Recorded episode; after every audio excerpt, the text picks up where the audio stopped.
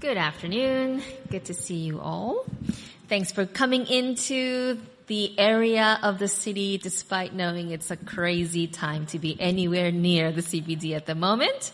Um, so appreciate you all having the courage to come in um, to the area and for choosing to be here. Um, I want to introduce our guest speaker for today. Uh, Pastor Piroshka is the Associate um, Ministerial Secretary for the Victorian Conference, which means that she is one of the people that I can always call, and I have, or knock on the door, and I have to be like, I need prayer, right?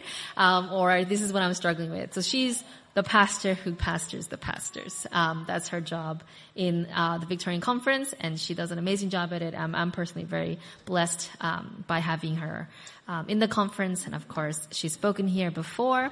She also wears the hat of being the associate pastor at Nunawading um, Seventh Adventist Church as well. So, a very busy woman and a mom of two sons. Oh, one son, one daughter, I should say. Sorry. Um, and yeah, just an amazing human being. So thanks for being here, Piroshka, and I'll let you take the message for us today. Thank you. Thank you. Before you leave, Gina, come here. You did your spill, I do my spill. Is Roy here? In the back with Josh. Can you come up? Is it all right? I don't know. What are you going to do? well, we'll wait and see.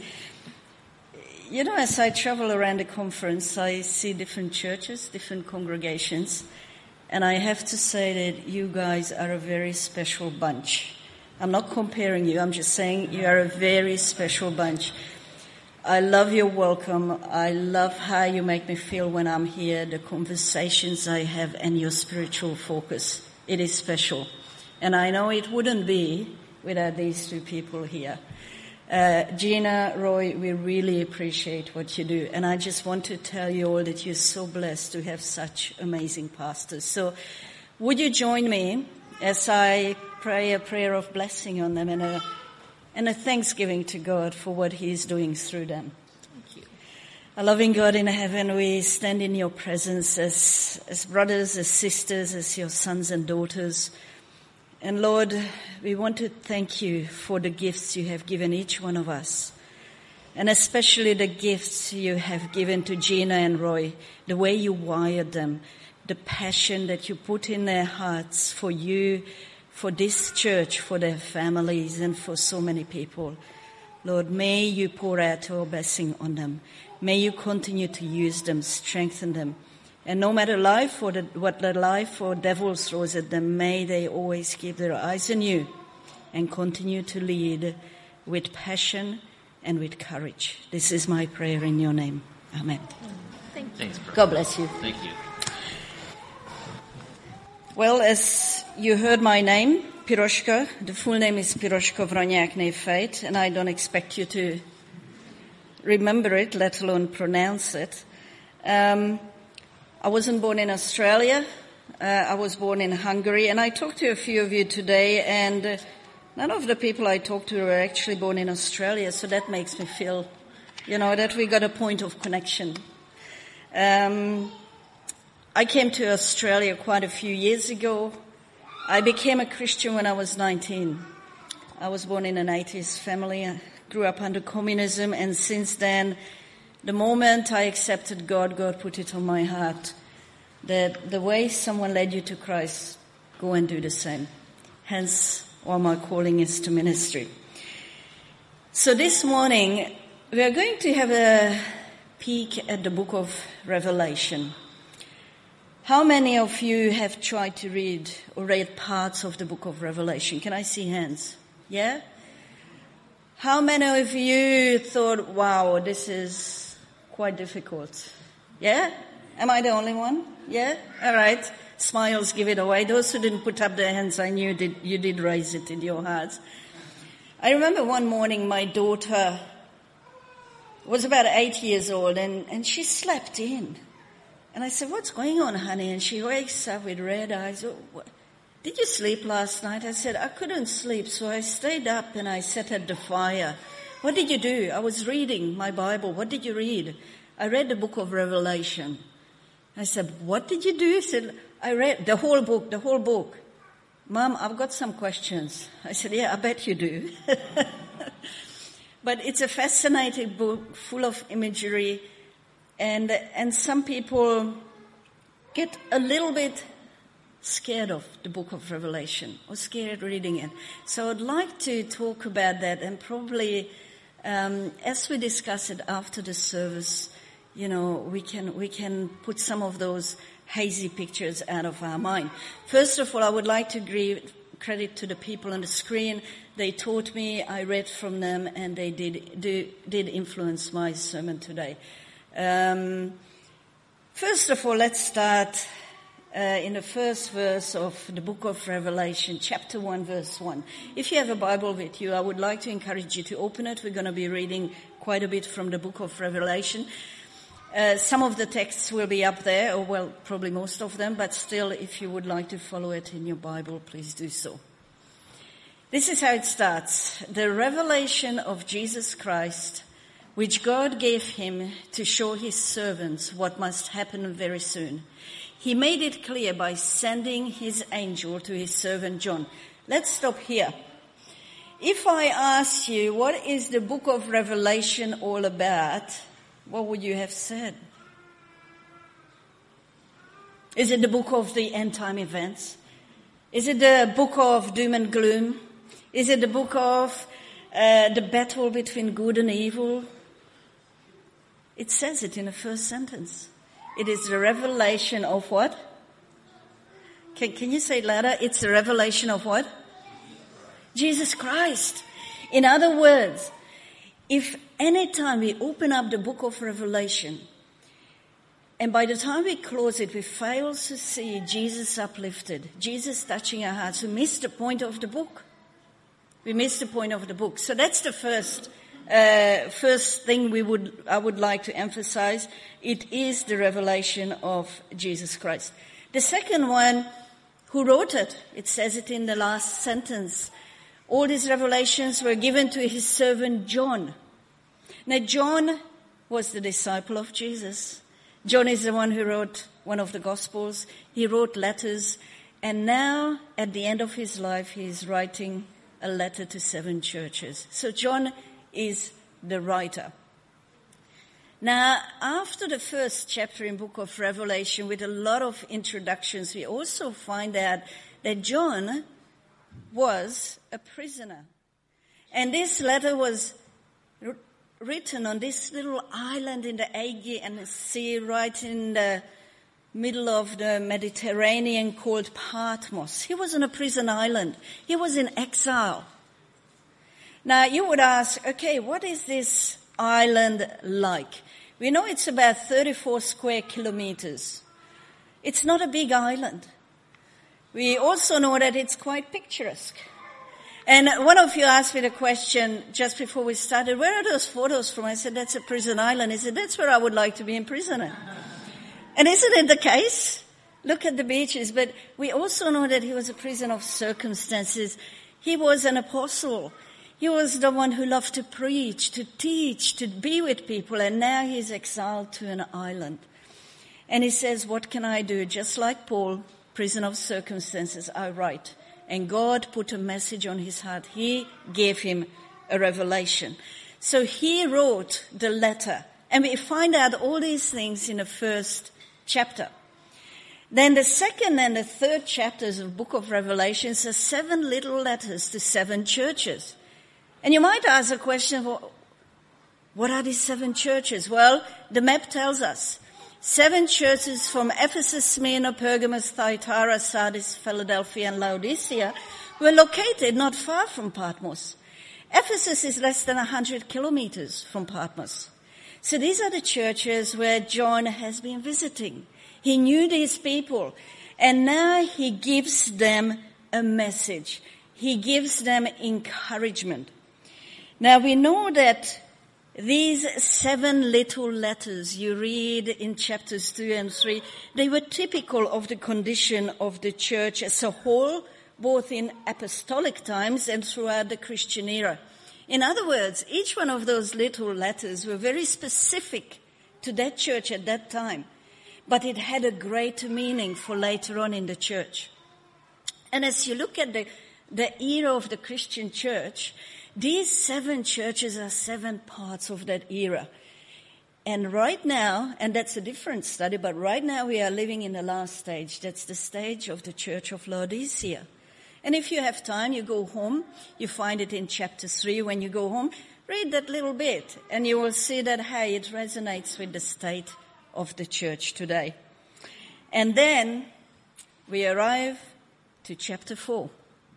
And this is how chapter 4 begins. Then as I looked, John speaking, I saw a door standing open in heaven, and the same voice I heard before spoke to me like a trumpet blast. And the voice said, Come up here, and I will show you what must happen after this. Whoa! We say, now we are getting to the interesting part. This is talking about how God is going to bring this battle to an end. This is the exciting bit. Let's see what happens after this. Are you ready for it? Yeah? Let's read it. And instantly, says John, I was in the Spirit, and I saw a throne in heaven, and someone sitting on it. The one sitting on a throne was as brilliant as gemstones, like jasper and carnelian, and the glow of an emerald circled his throne like a rainbow. Twenty-four thrones surrounded him, and twenty-four elders sat on them. They were all clothed in white and had gold crowns on their heads. From the throne came flashes of lightning and a rumble of thunder. And in front of the throne were seven torches with burning flames. This is the sevenfold Spirit of God. And in front of the throne was a shiny sea of glass sparkling like crystal. In the center and around the throne were four living beings, each covered with eyes front and back. The first of these living beings was like a lion. The second was like an ox. The third had a human face and the fourth was like an eagle in flight. Each of these living beings had six wings and their wings were covered all over with eyes, inside and out. And day after day and night after night, they kept saying, Holy, holy, holy is the God, Lord Almighty, the one who always was, who is, and who is still to come.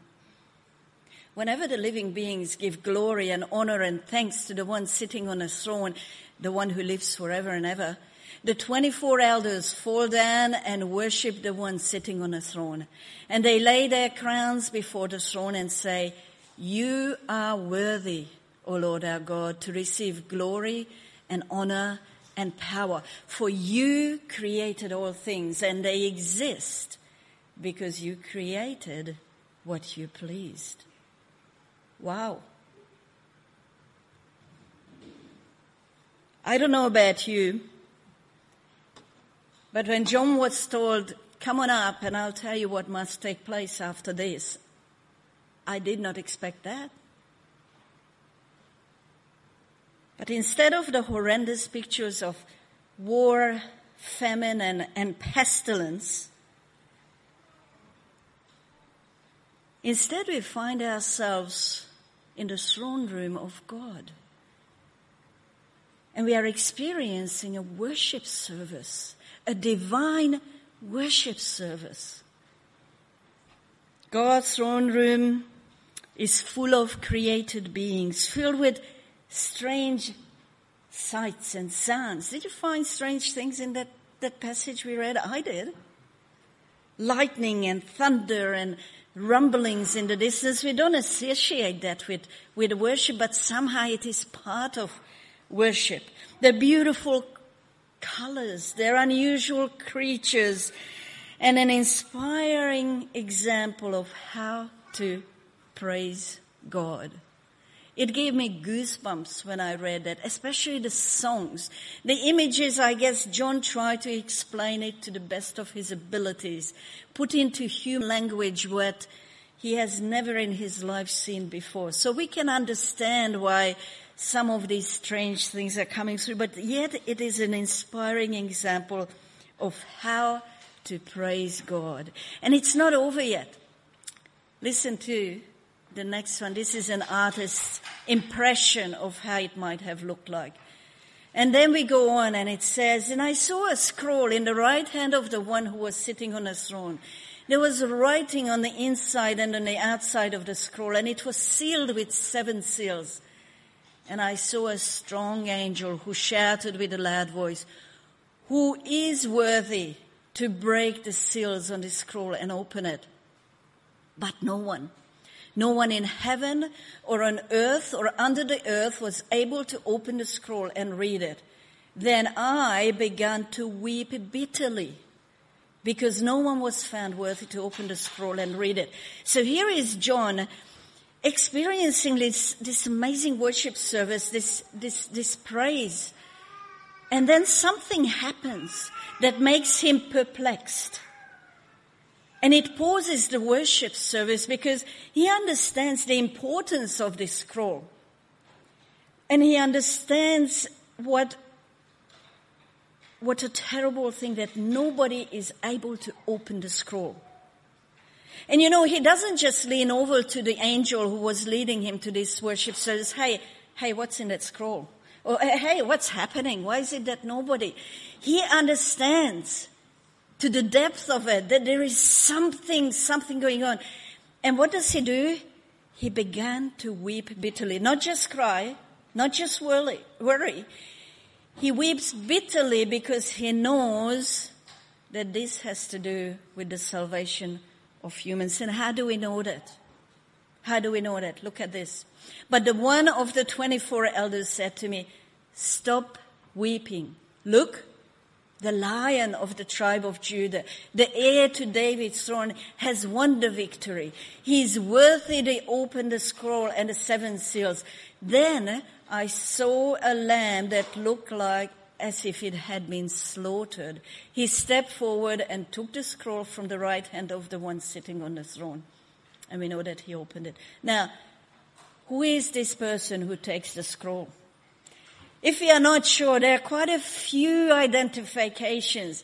It says it's the lion of the tribe of Judah, the heir to David's throne, the lamb.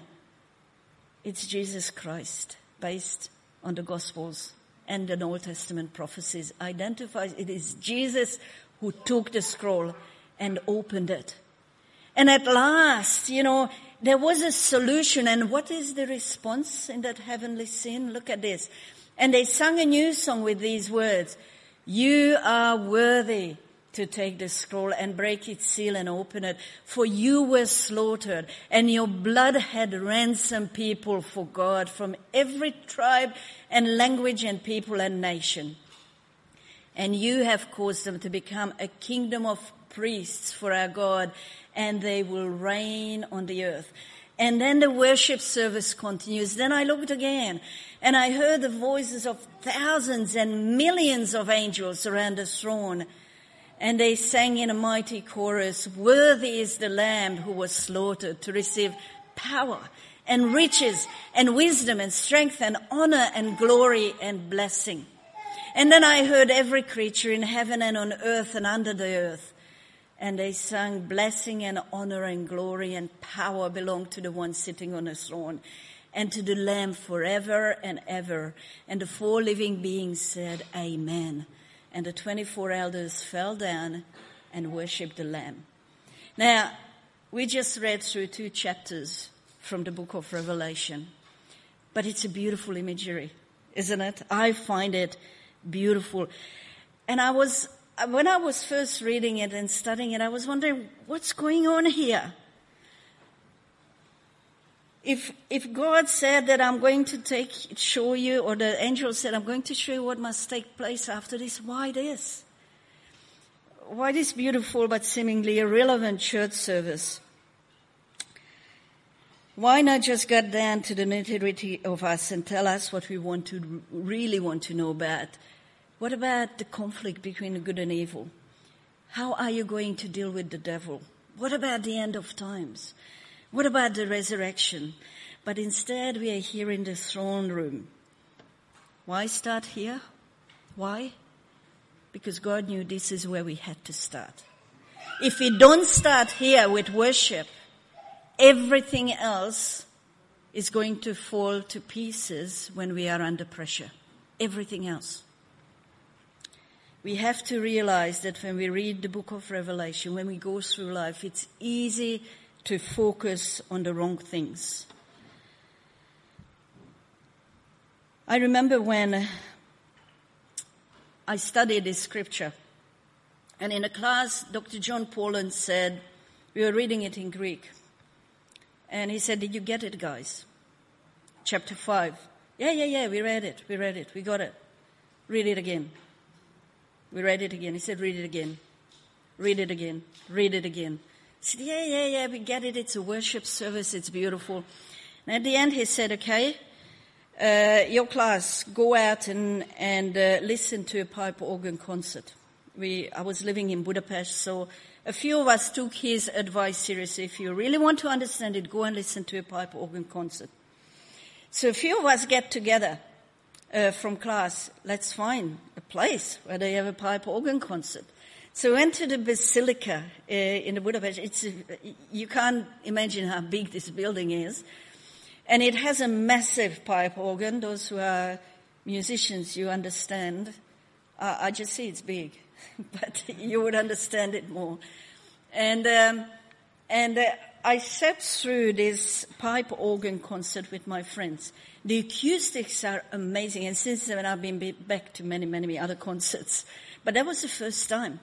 The acoustics are amazing. You don't even see the organist. He's, they introduce him at the beginning and at the end, but he's somewhere up in a distance. You're facing the church this way, and he's playing from from back up there, and um, and you start out with some beautiful pieces, nice melodies. But then you got faster ones. You got, you got louder pieces. Sorry, I don't have the right terminology. Um, but I remember as we were coming to an end, the very last piece started very quietly, building up and building up and building up to the point where it was so loud that you, you couldn't hear it, but you felt it in every cell of your body. It was it was loud, but it was beautifully loud. And, and at the end, it didn't die down in the melody, it stopped there. And, and that's where the piece finished. And it came to a sudden end, and the whole music was echoing through the building and slowly dying down. And everybody just held their breath, literally. And then somebody, not belonging to the four of us, kids, uh, young people who went to the concert, sitting behind me two or three rows, just quietly whispered, Amen. And then after a while, we, of course, there was applause, etc. But it stayed with me. And at that point, I understood what Jon Paulien was referring to. So if you have a Bible with me, please turn to Revelation 5 because I'm going to mention or, or talk you through what I understood at that point and what he was referring to. Because next day I went and I said, I got it. I got it. I got it. At last I got it.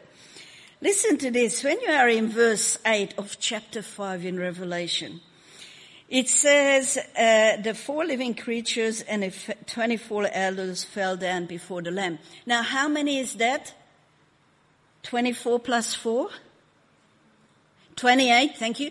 28, we are talking 28, okay?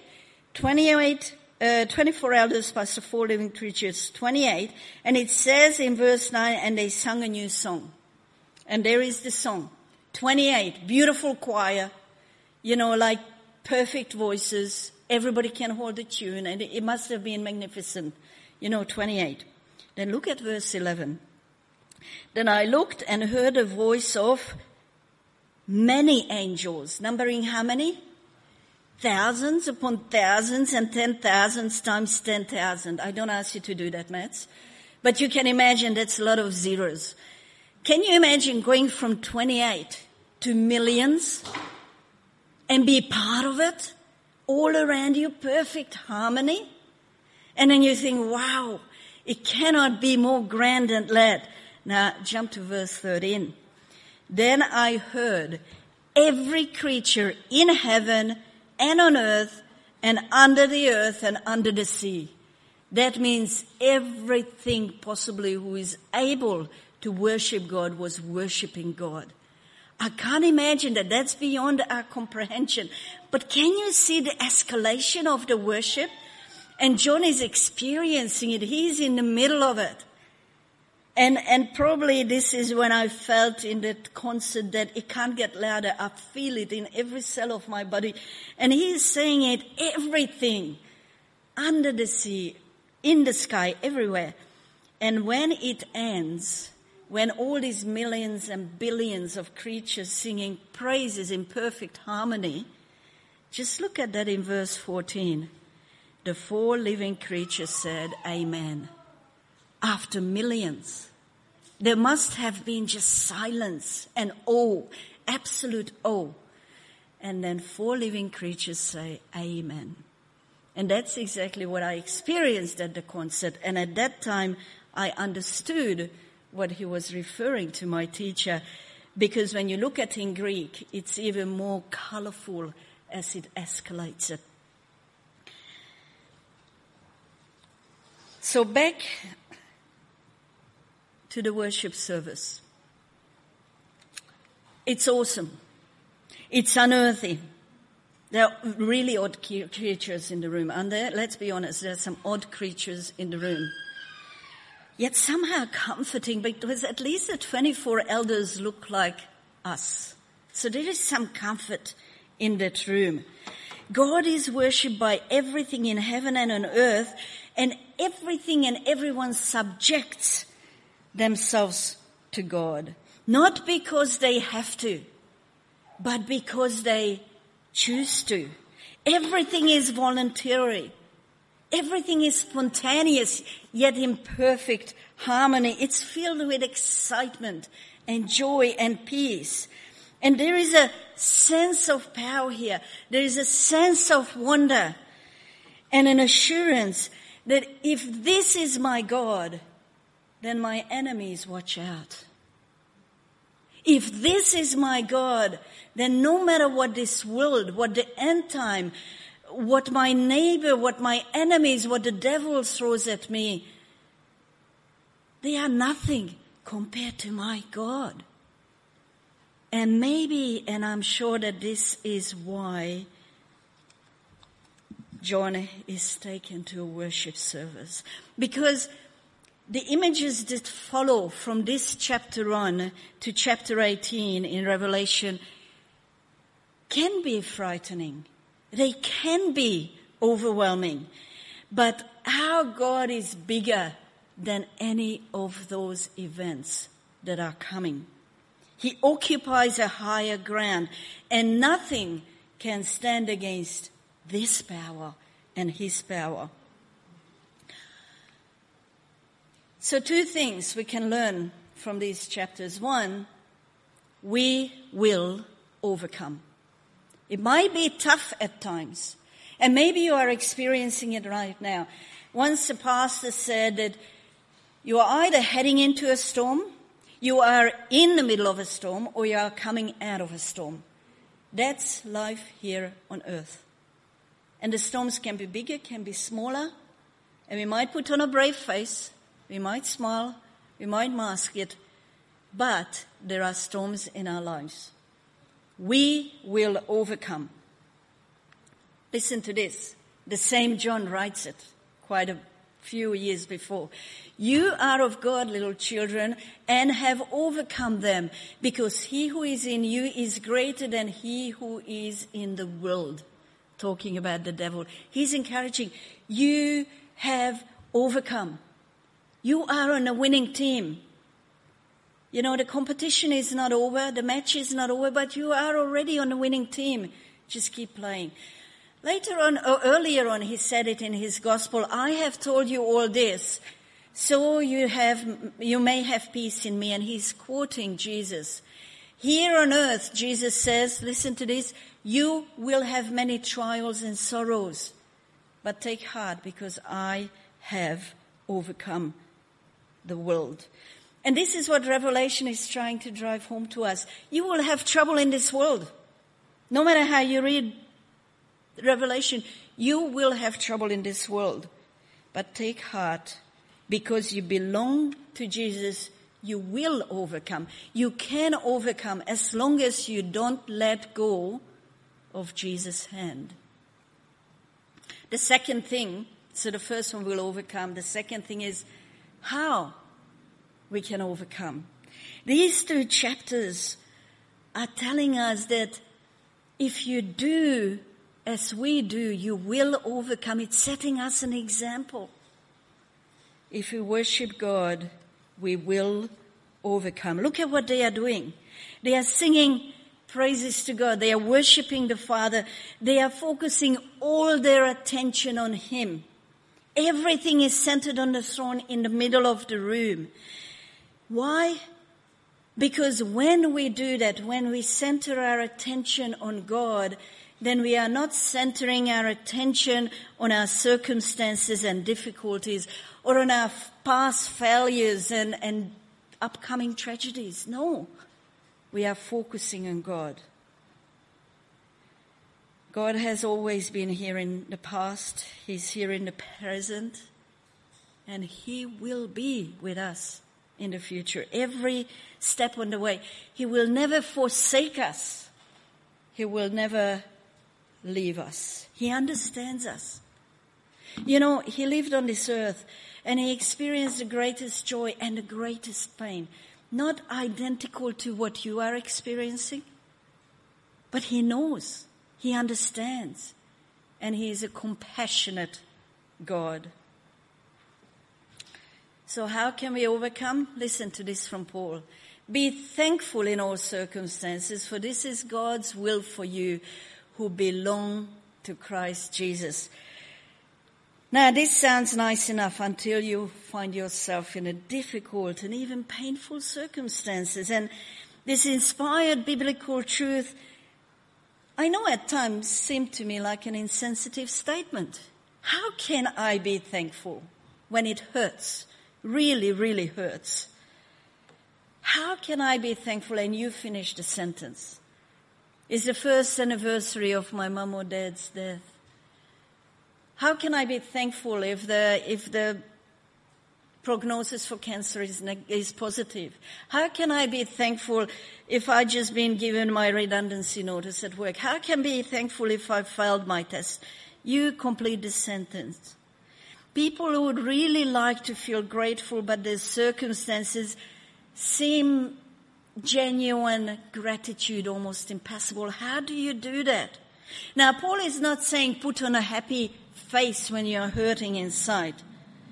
Being thankful in all circumstances not doesn't mean pretending. It doesn't even mean denying. But it does mean that we must look beyond a particular circumstance. Now, he doesn't say be thankful for all your circumstances. He says, be thankful in your circumstances. Just understanding that there is a bigger picture at play. And yes, it is really tough now, but I know what's coming. And I know that I am on a winning team. Can give you an attitude of gratitude. You know, when Paul wrote this, he was in prison. He was waiting his death sentence. He was waiting for his execution. He's been through shipwrecks. He's been through torture. He's been through flogging. He's been through so much. And he says at the end, I learned this to be content in all circumstances. When I think of gratitude in a face of suffering, I can think of a lot of people. But all of those who were grateful had these two common. Oh, forgot about that. You know, when we are worshiping God, it's like readjusting our spiritual bearing. You know how we use compasses that show us magnetic north? And on a map, we have true north. So magnetic north and true north at times don't line up. Did you know that? You didn't. So you can go on your compass and you actually can get to the wrong direction. Why is that? First of all, We have to readjust our bearing. How do we do that? We recognize or determine one's orientation, position, or abilities relative to one's surroundings to the situation. That's what Dr. Google says. So here you have a compass. Here you have a compass. And the reality is that in the layer of the earth, in the core of the earth, in the layer, there are some magnetic differences that can show north differently at certain parts in the world, although you are using the same compass. And this is what called compass declination. Now, in Australia, look at that. If you use the same map to head north and using a compass, there is no compass declination in Perth. So you're pretty much, you're going to finish up where you are heading, as long as you're reading your compass well and your map. I'm not saying move to Perth, but all I'm saying is that if you live in Melbourne, just be aware that there's a 10 degree declination. What does it mean? You use the same map, you use the same compass, and over a long distance, you can actually completely get to the same direction, some same um, destination, because of the declination. In other words, is there anything like spiritual compass declination? Yes, there is. Can we see an example for that? Listen to this. It says, Jesus says, Not everyone who says to me, Lord, Lord, will enter the kingdom of heaven. Only the one who does the will of my Father in heaven. On that day, many will say to me, Lord, Lord, didn't we prophesy in your name or cast out demons in your name and do many powerful deeds in your name? Then I will declare to them, I never knew you. Go away from me, you lawbreakers. Can we see that here is a group of people and their destination is heaven, isn't it? They are ready to enter. And Jesus said, uh uh-uh, uh, you are not going to enter.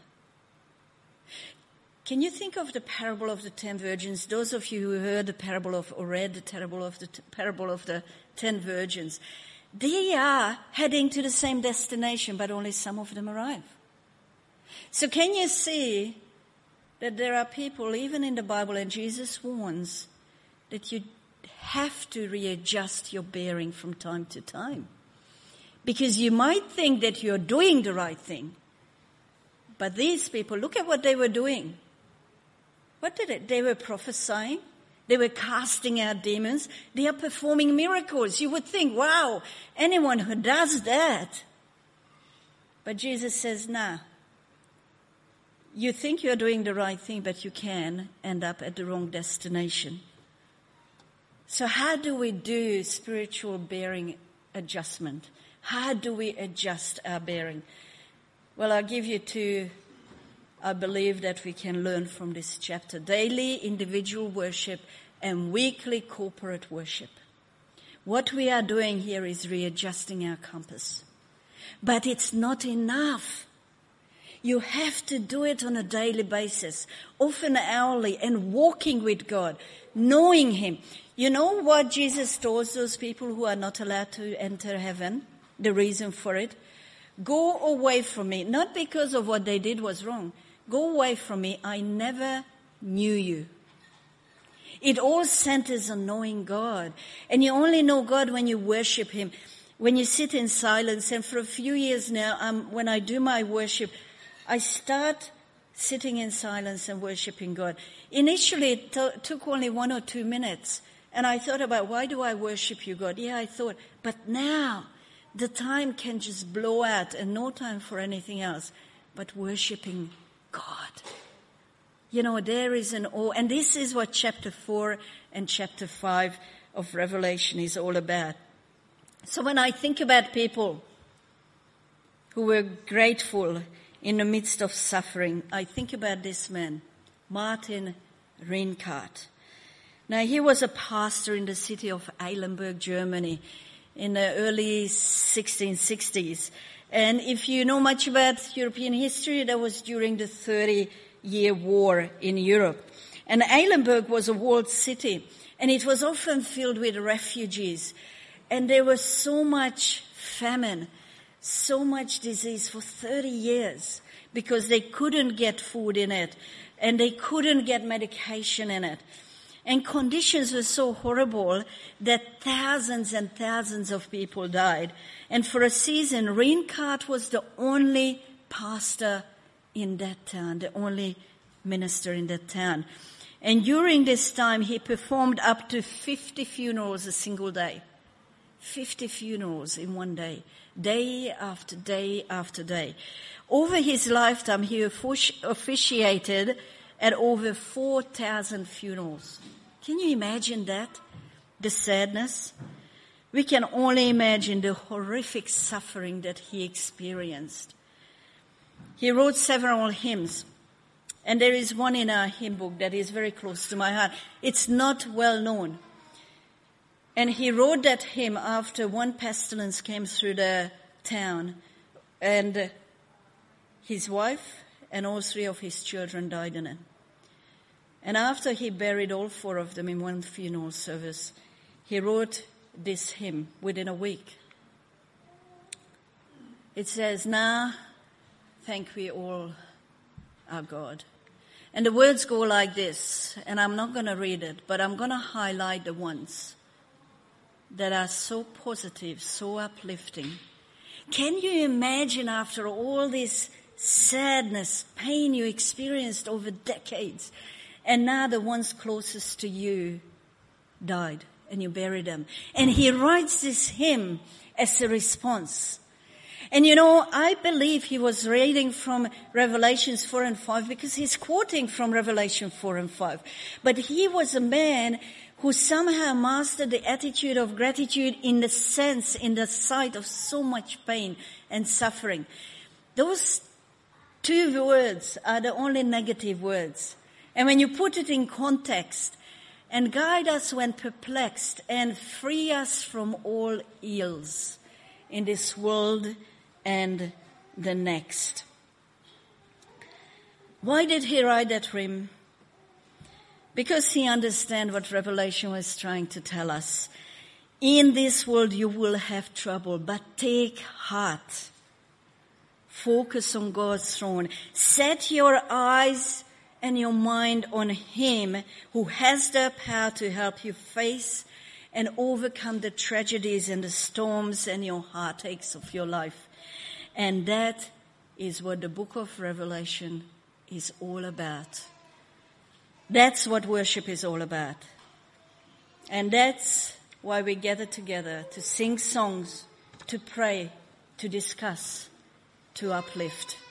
So may we keep our eyes on God. May we worship Him. May we focus our attention on Him and not on what's going wrong or right in our lives. And may we continue our journey together as a group of believers. God bless you all. Amen. Let us pray. Loving God in heaven, we want to thank you from the bottom of our hearts for those two chapters in the book of Revelation. Lord, thank you for pointing us back to the heart of worship. It is all about you, Lord. Lord, we pray that may these moments, these learnings, these sentiments stay with us in the coming week, in the coming months. May we truly and deeply worship you, Lord, not just when we gather together, but day out, day in, hour by hour, and sometimes minute by minute. Lord, it's all about you. And we want to focus our attention on you, not on what happens around us. Help us, Lord. Help us to overcome our weaknesses. In your name we pray. Amen.